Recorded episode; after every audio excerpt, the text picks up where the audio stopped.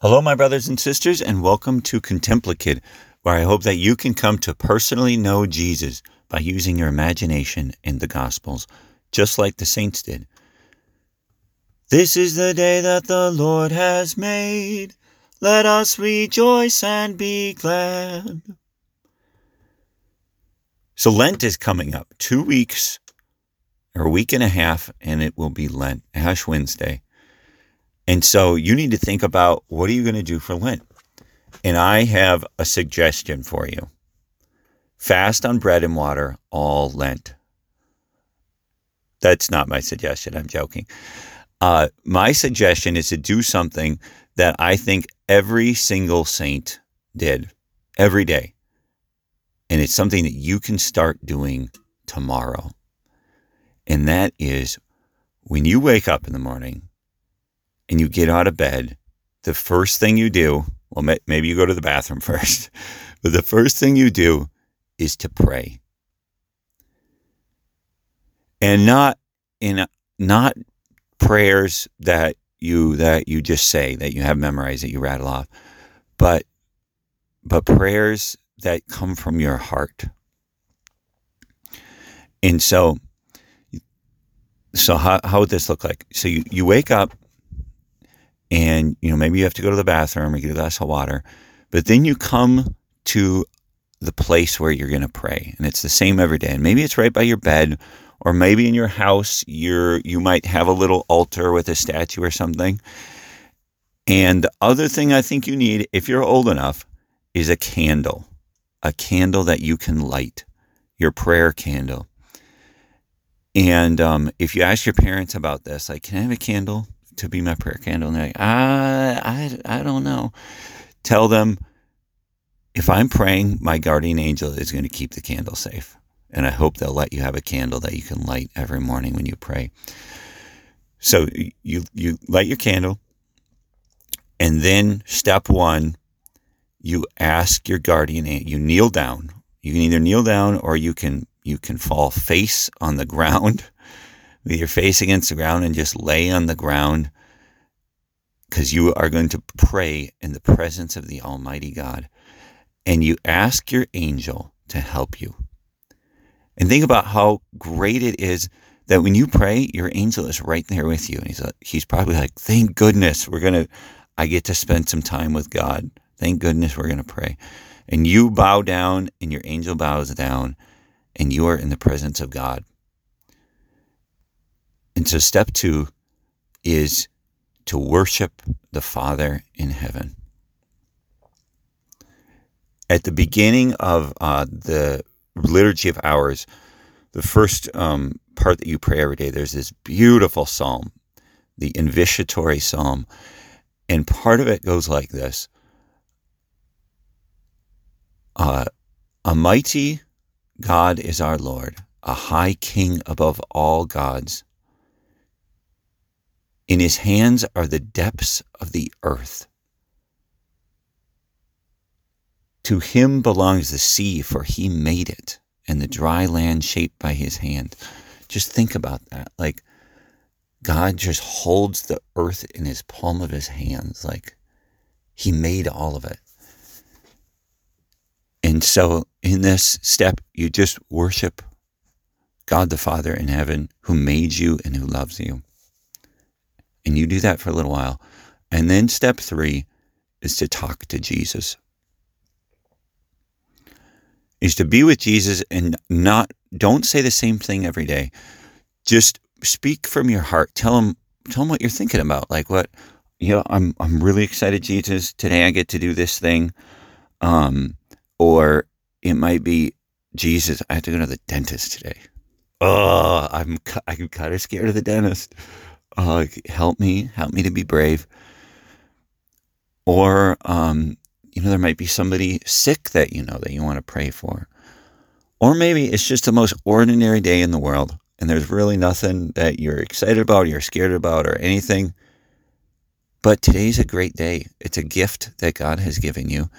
And you can just thank Jesus for it and tell him, tell him anything about your day. Ask him for something. Jesus wants you to ask him for things. And so just sit and have a conversation with God with and then and with Jesus. So step 1, you get in your prayer place, you either kneel down or you lay down on the floor, you light your candle and you ask your guardian angel to help you.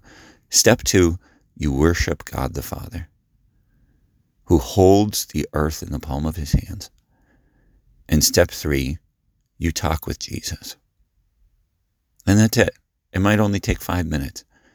But if you do that every day in Lent, you will end up being a little bit holier and more, I would say probably more holy than you would if you fasted on bread and water all Lent. I'm excited about today's gospel in the meditation. So let's start. And let's ask the Holy Spirit to come into our hearts and to fill us with the with his gifts so that we might know God more, so that we might love him more. Come, Holy Spirit, fill the hearts of thy faithful and enkindle in them the fire of thy love. So today's story picks up right where last week's gospel left off. Do you remember last week's gospel? Jesus went to the synagogue and he taught, and then he um, delivered the uh, possessed man from the unclean spirit. He sent that that spirit away, and the spirit said, "I know who you are. You are the Holy One of God." Well, well, today's story picks up right after that, and I want you to imagine that you are uh, a kid living in Capernaum, and that you live next to uh, Peter's mother in law. And that you're outside you're outside the synagogue and Jesus comes out. And on leaving the synagogue, Jesus goes and he enters the house of Simon and Andrew with James and John. He enters this house with his with his four new disciples. And maybe you go and you're looking in the window, and Simon's mother-in-law is sick on the bed there with a fever, and you you you've known for a couple days that she was sick probably because you live next door, and uh, you know maybe your your your mom is worried about her. You're like, oh, I'm worried. I don't know if she's gonna make it. She's been sick for so long. And you hear uh, Simon and Andrew and James and John, and they're telling him about uh, her that she's sick, that she has a fever. And Jesus walks over to the bed and he takes her hand and he pulls her out of bed. He grasps her hand and he helps her up. And you're like, Jesus, she's sick. What are you doing? Leave her in bed. And the fever leaves her.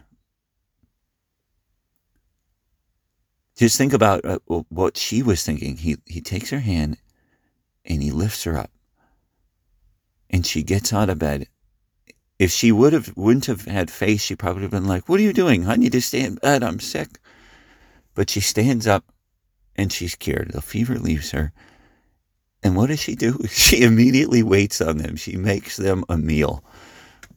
That's fast. She's laying in bed, really sick one minute, and the next minute she is serving the Lord who cured, cured her. What a holy woman. And the and they're sitting there and they they eat dinner at the table and I just I wish that we knew what what they said, what they talked about at dinner.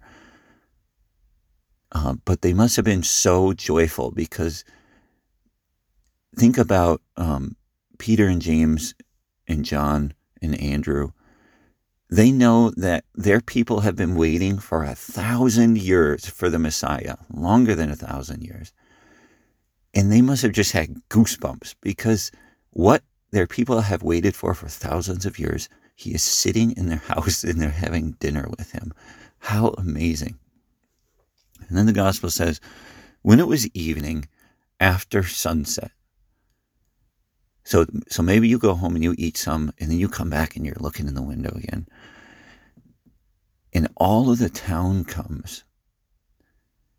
And they, they probably have candles or torches and they're coming and they're bringing they're sick people and those who are possessed by demons, and they gather at the door.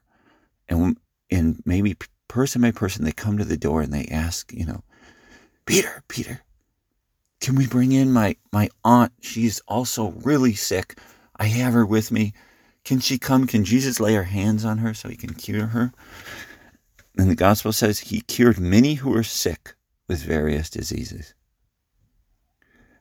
It doesn't say all, does it? It says many. So some of them weren't cured.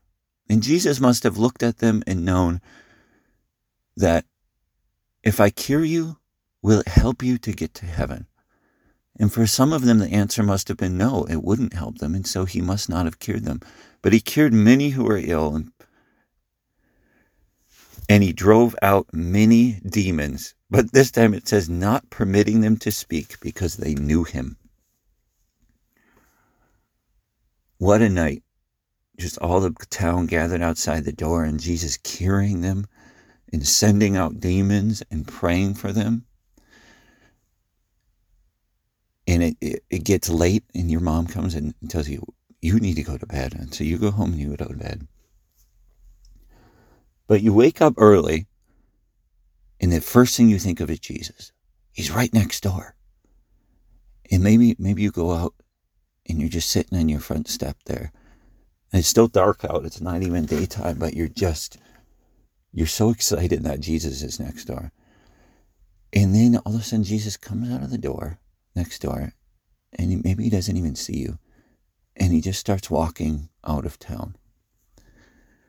As the gospel says, he rose very early before dawn.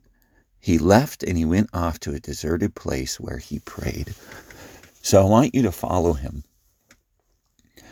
And he, wa- he walks outside of town and he walks up up this hill, and the hill kind of keeps going, and it's overlooking the Sea of Galilee. And you follow him, and you try not to be heard. And he gets to the top of the hill, and he and he lays down with his face to the ground, and you can tell he is praying.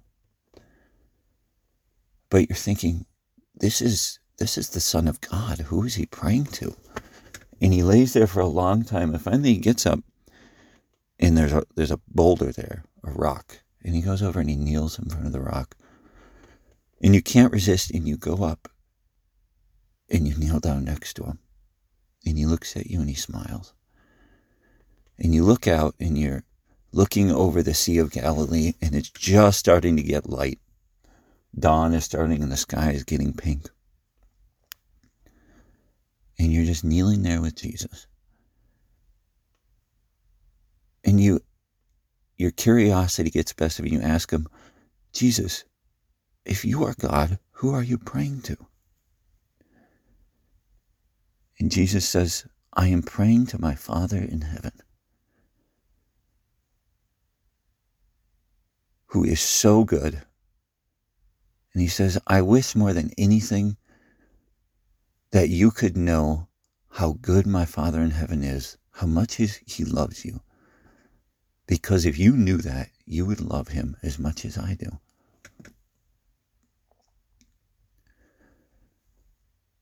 And you say, Jesus, how, how can I know? Tell me how I can know. And he says, Come here every morning and we will thank the Father together, and then we can talk. And that's what I want you to do every morning is to go with Jesus and to kneel with him and to worship the Father in heaven and then to sit with him and have a talk. There is no better way to start the day. This is the day that the Lord has made. Let us rejoice and be glad.